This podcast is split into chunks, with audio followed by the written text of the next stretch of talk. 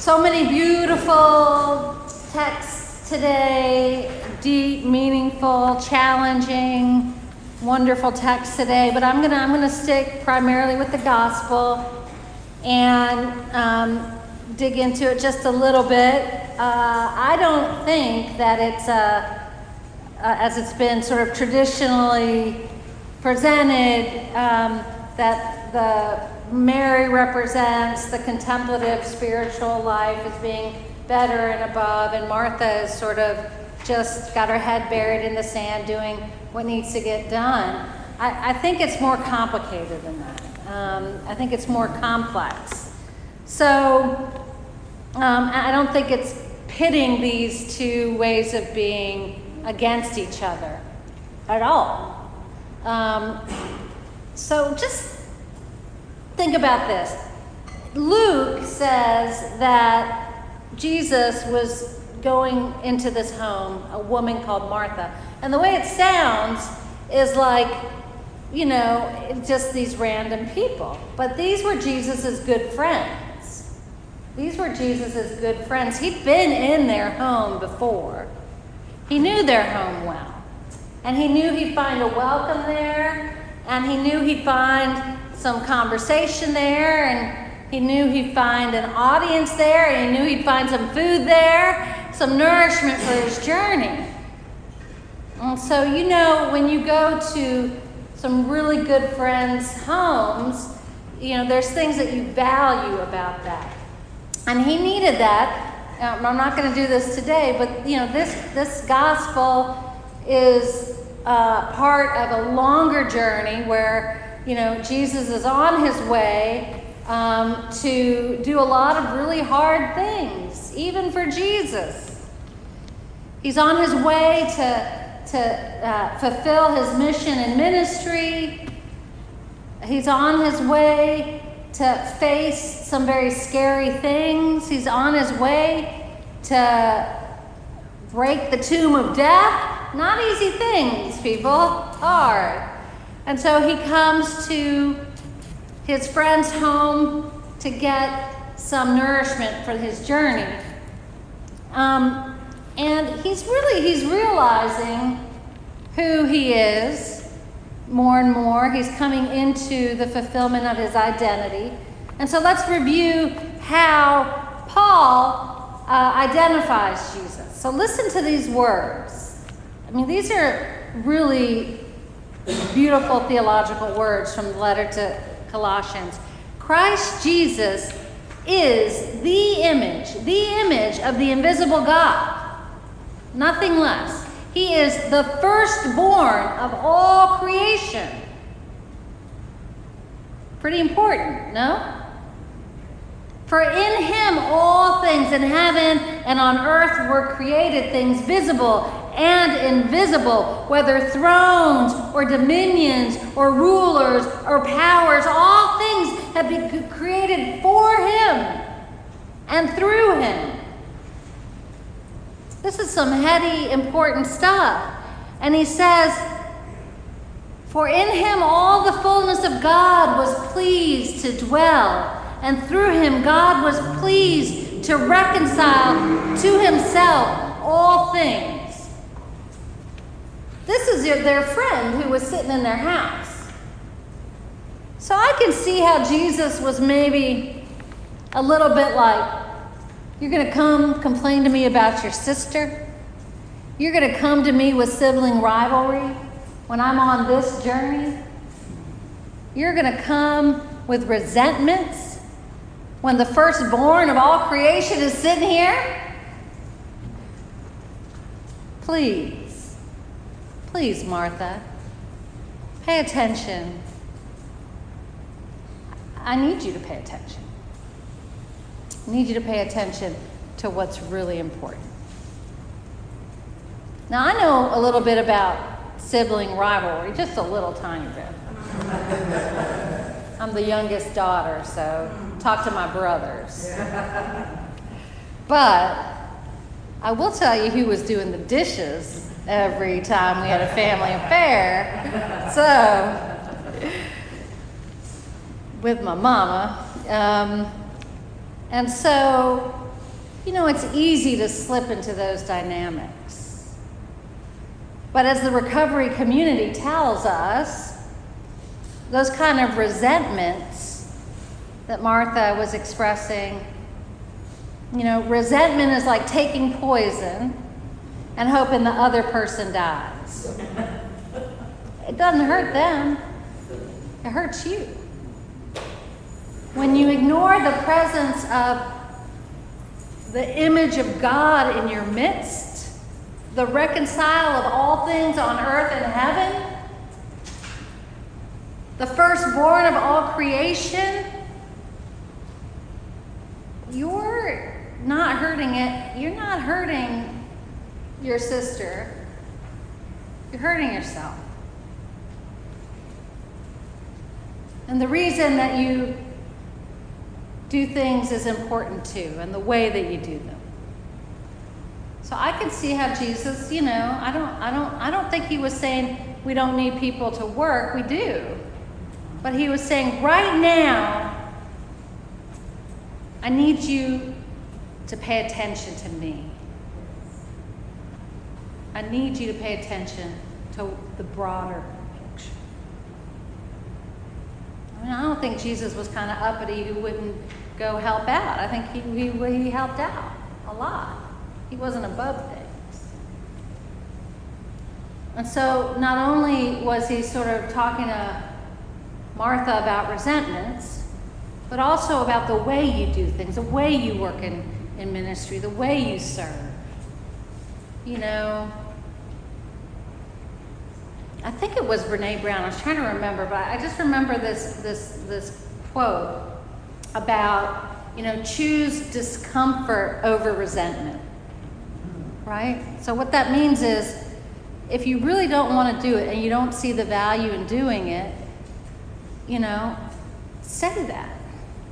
Don't seethe and complain and, you know, it is, it, see the value in the little things and do them with grace. I have an example of this. I think it, it's, it's, it's somebody I've been thinking about a lot lately, and he's kind of a, a, a quiet hero for me. And, and this pastor of 20 years who kind of under the radar, but very faithful, part of the Southern Baptist Convention. And I'm not picking on the Southern Baptist Convention. Every denomination needs to have its own reckoning with um, truth telling and um, but he was instrumental. Uh, this pastor. Well, let me tell you the story. So, in the Southern Baptist Convention leadership, they had a report on sexual abuse and misconduct, and the leadership voted to not make that public. Okay, so this could have been any church. I'm just saying, but it's this story happens to be about them.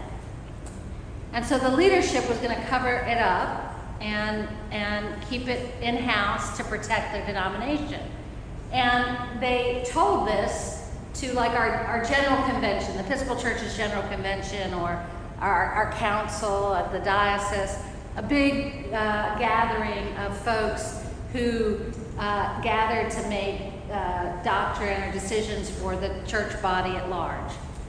And this guy, this pastor, because he'd shown up and paid attention to all the boring church meetings over the 20 years of his pastorate, he remembered a little known motion that anybody who was elected to this governing body, this representative body, could make in order to overturn a decision of the leadership. And so when they announced that it was gonna that the that the report had been made, but it wasn't going to be made public, he got up from his back pew where nobody noticed him, and he walked up to the microphone and he made a motion to overturn that decision. And that decision passed. So the, the report became public. So hundreds of men were held accountable and hundreds of women were taken seriously, and their healing began. Because he showed up and he paid attention.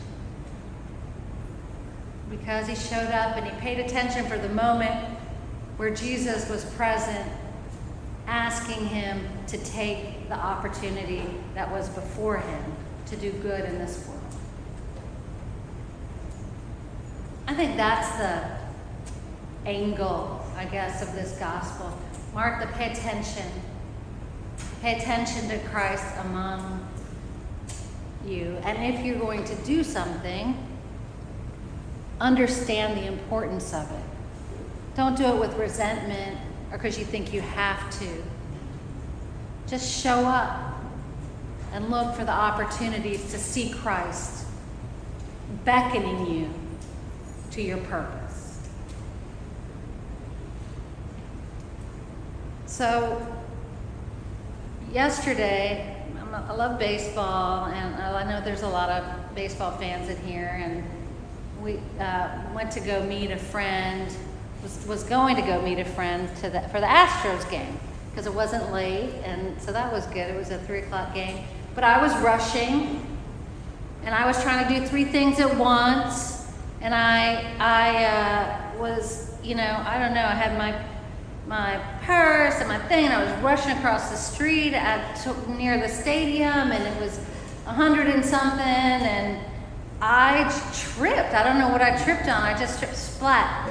Right when, because I was trying to be, you know, catch up, I was running late, kind of like always, but anyway, I was running late, and I went splat on the ground, right when the light changed for the traffic to go. And I was just like, oh my gosh.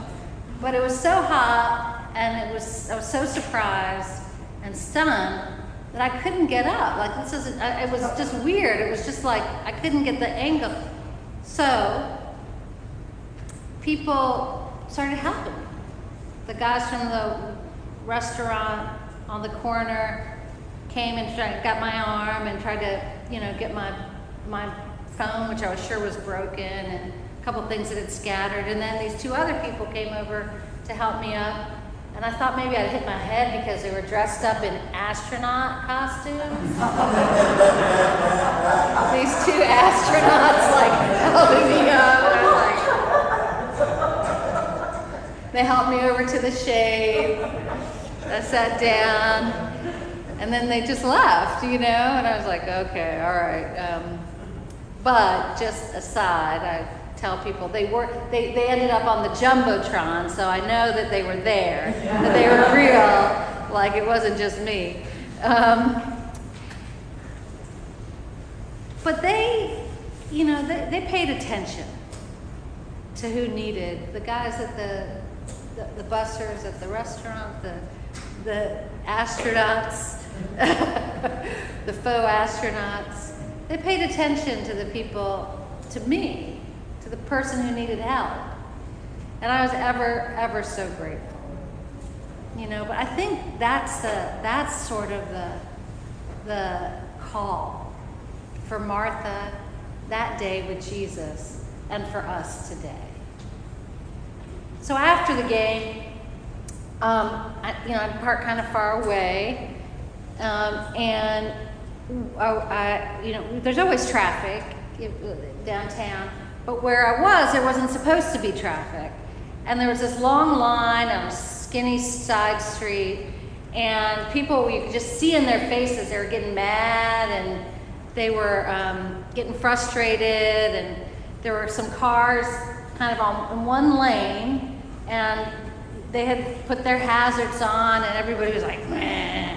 When I got up there, I saw that people had put cars around a, a man who had passed out.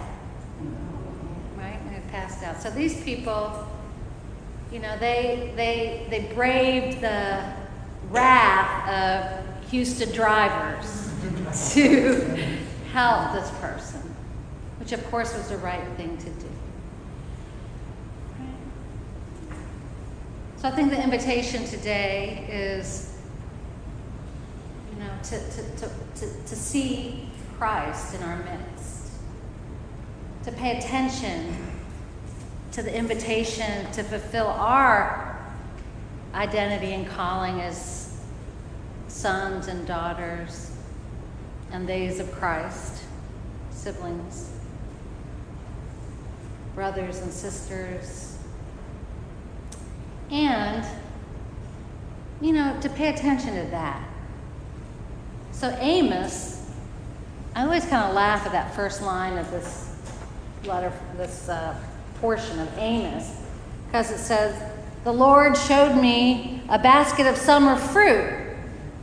And he said, What do you see, Amos? And I said, A basket of summer fruit. You know, I'm like, you know, it's obvious. But it's not always obvious. Sometimes God is showing us a way, the way, the image of the invisible God, and we don't see it. So pay attention because God has need of us. Amen. Amen.